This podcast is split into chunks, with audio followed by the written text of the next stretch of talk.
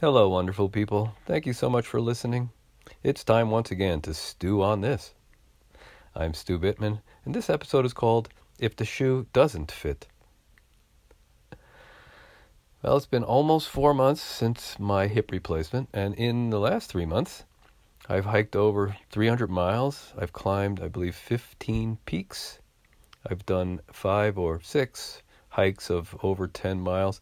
I'm really proud of myself.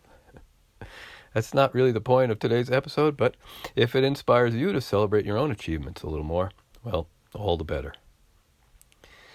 The point of this podcast is that I've been spending a lot of time, therefore, in nature, and it continues to be the only place in the world these days that doesn't feel a bit strange to me, that doesn't feel a bit uncomfortable to me.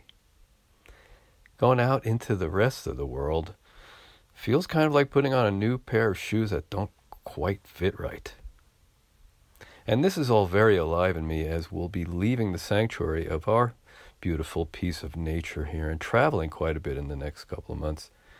And I'm a little apprehensive about putting on that pair of ill fitting shoes.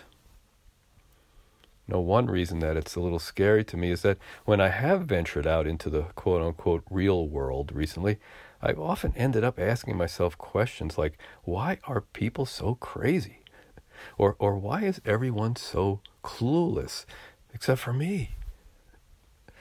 Well, alas, I can't very well blame my discomfort in the world on what other people seem to be doing and thinking, can I? Especially after doing 145 episodes of Stew on this. Because, as the Buddha would have reminded me, I don't get upset because of what happens. I get upset because I am upsettable. So I've decided to use my discomfort to remember to ask myself some more productive questions like what have I learned about myself because of all this strangeness and discomfort? How have I grown?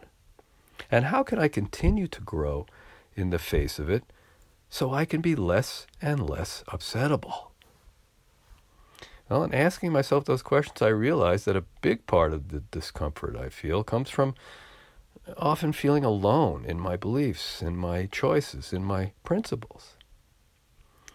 And I can now see how much that has helped me grow in fulfilling a really deep intention that I've held for a long time an intention to unearth my most authentic and loving self.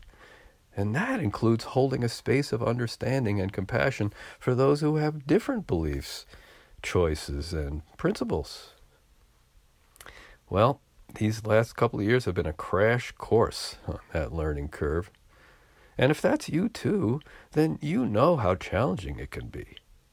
You know how much inner weirdness it can cause when we come face to face with our own ego, with, with our own limiting thoughts and judgments. You know, when I say something like, why is everyone else so clueless? I am obviously not completely free of blind spots in my ability to hold a space of compassion, understanding, and love. We naturally feel uncomfortable when we go against the stream of those blind spots, limiting thoughts and judgments. It feels strange. It can feel unsettling and chaotic and disorienting. It can even feel terrifying to stand our ground and choose to be authentic. So, isn't it helpful to know that at least some of the discomfort we're feeling means we're on the right track? It means we're going against the stream of our programming and moving on the path to inner peace and joy, to freedom, to self love, even if it all feels weirder than ever. Yes, we're on the right track. but as Will Rogers said, even if you're on the right track, you'll get run over if you just sit there. So perhaps the best way to actually keep moving on the right track is to be willing to feel uncomfortable.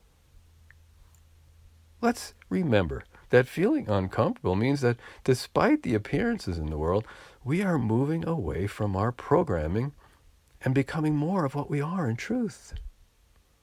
It means we are going outside of our comfort zone to follow the guidance of our heart instead of the guidance of the status quo. It means we're moving closer to innate, to freedom. It means we are becoming our best self. Folks, if you're out there walking your talk these days, you're probably feeling a bit strange in the world. If you're living and choosing according to your principles, you're probably feeling a bit weird in the world. And the people who feel strange and uncomfortable and still stay on the path of self discovery, of self love, of authenticity are the people who are becoming truly free.